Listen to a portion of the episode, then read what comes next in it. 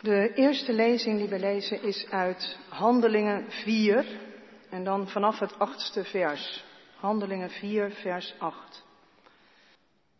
Daar staat, toen zei Petrus, vervuld van de Heilige Geest tegen hen, overste van het volk en oudste, als wij nu in verhoor worden genomen vanwege een weldaad aan een zieke, waardoor hij gezond geworden is, dan moet aan u allen en aan het hele volk van Israël bekend zijn dat door de naam van Jezus Christus, de Nazoreër, die u gekruisigd hebt, maar die God heeft opgewekt uit de doden, dat door die naam deze man hier gezond voor u staat.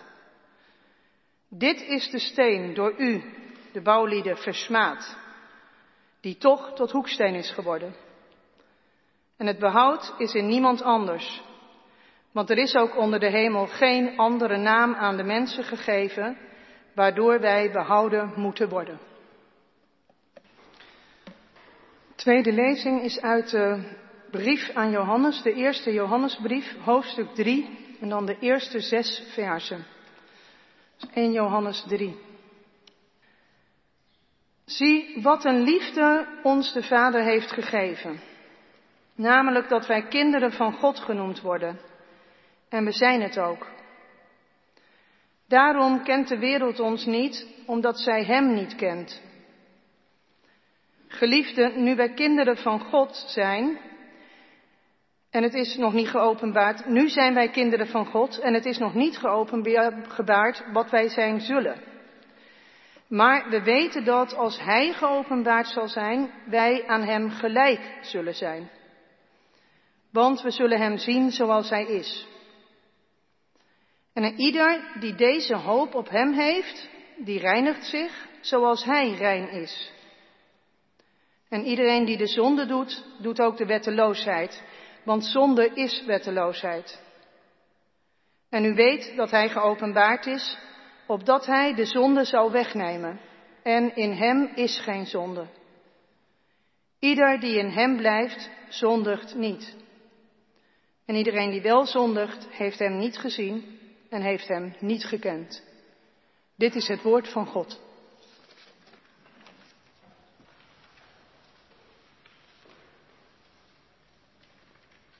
Vrijmoedigheid is het eerste woord dat in mij opkomt wanneer ik de korte lezing uit Handelingen 4 op mij in laat werken.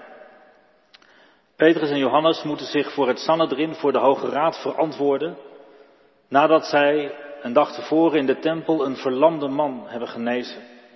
De man was vanaf zijn geboorte verlamd, werd dagelijks bij de tempelpoort neergezet om te bedelen.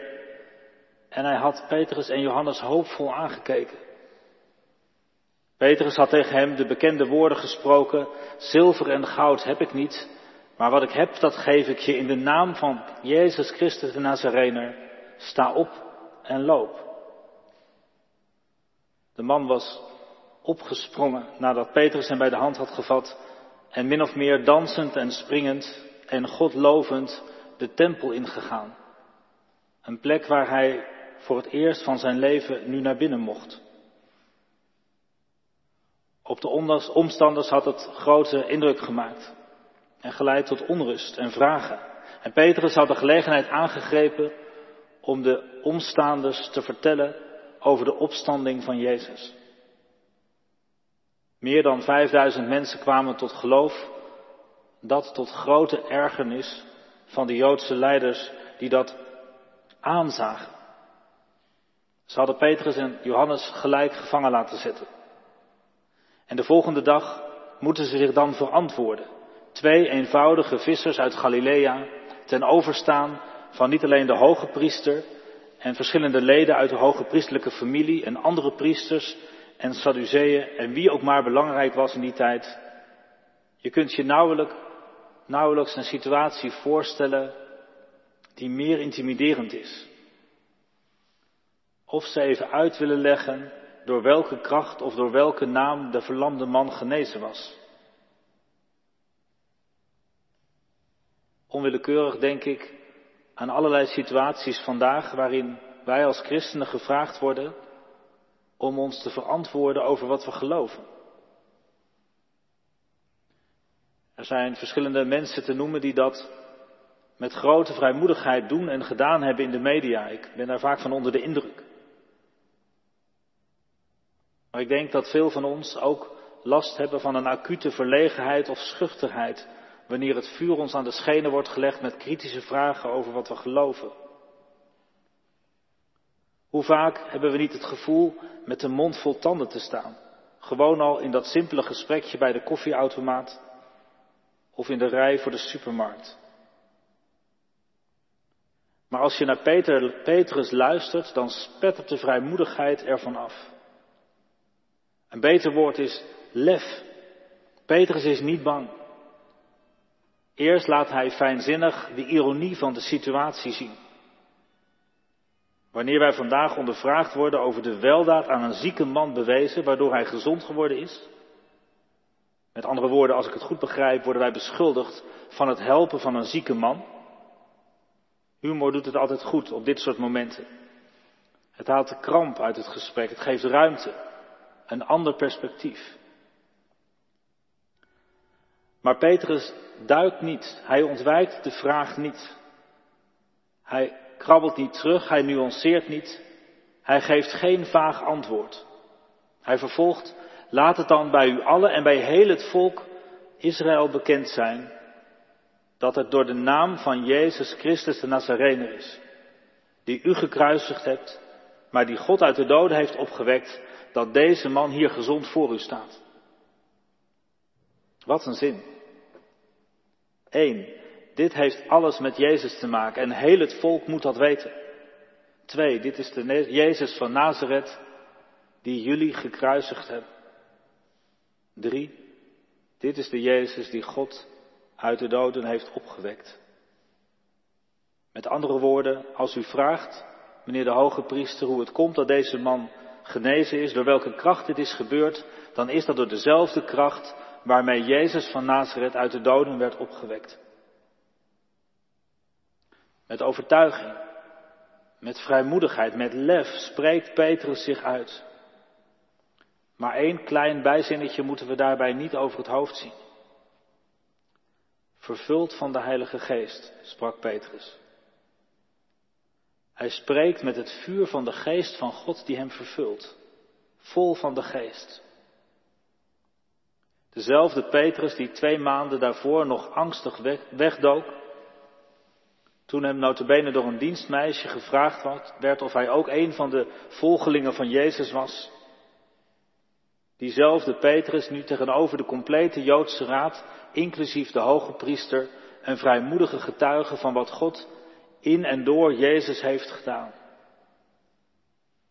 Dat is iets wat de geest van God in mensen doet. En Petrus is vol van de naam van Jezus. Hij besluit met zijn woorden, er is onder de hemel geen andere naam aan de mensen gegeven waardoor wij gered zouden kunnen worden. Er is geen andere naam, zegt Petrus. Geen andere optie. Dit is de naam die ons gegeven is. Jezus. Dit is de redder die ons gegeven is. Jezus. De vraag die zich aan mij opdringt, en misschien ook wel aan jou, is deze. Wat zou het voor ons vandaag als kerk in Nederland betekenen om met meer vrijmoedigheid, of zo je wil, met meer lef over Jezus te spreken? Wat is er voor nodig om onze verlegenheid, onze schuchterheid te overwinnen?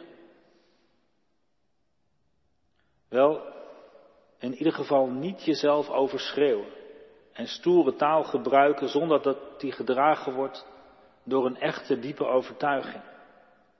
Want dat hebben we Petrus ook al zien doen, eerder in zijn leven. En daarmee ging hij hard onderuit. Maar wat dan wel? Ik denk dat je er niet omheen kunt dat het begint met wat van Petrus gezegd wordt, dat hij vervuld werd met de geest.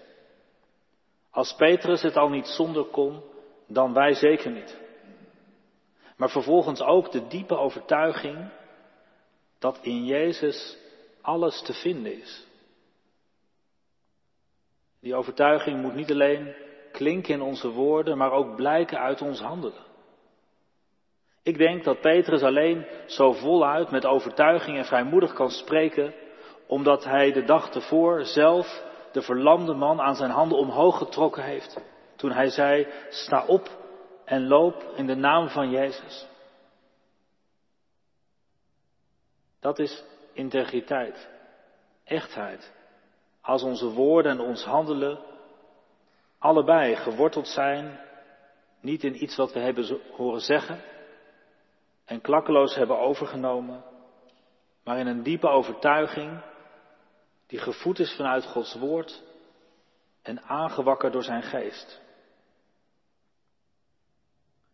Als ik naar die twee eenvoudige mannen kijk, die tegenover de hoge priester staan, dan bekruipt mij een verlangen naar een nieuwe, onbevangen vrijmoedigheid.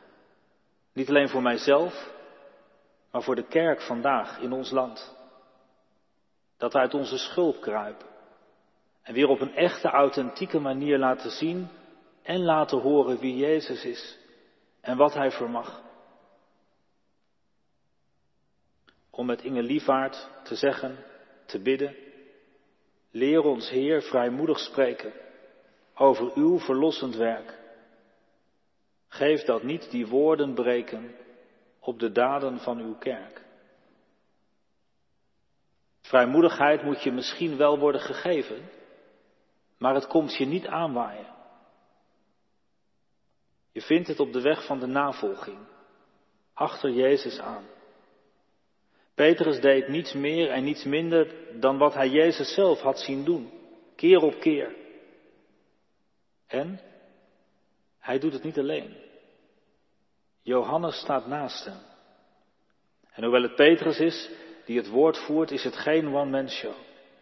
Vrijmoedigheid groeit in de gemeenschap van gelovigen. En je mag erom bidden. Samen. Als Petrus en Johannes worden vrijgelaten en samenkomen met de gemeente, dan is dat het eerste wat zij doen. Zij bidden.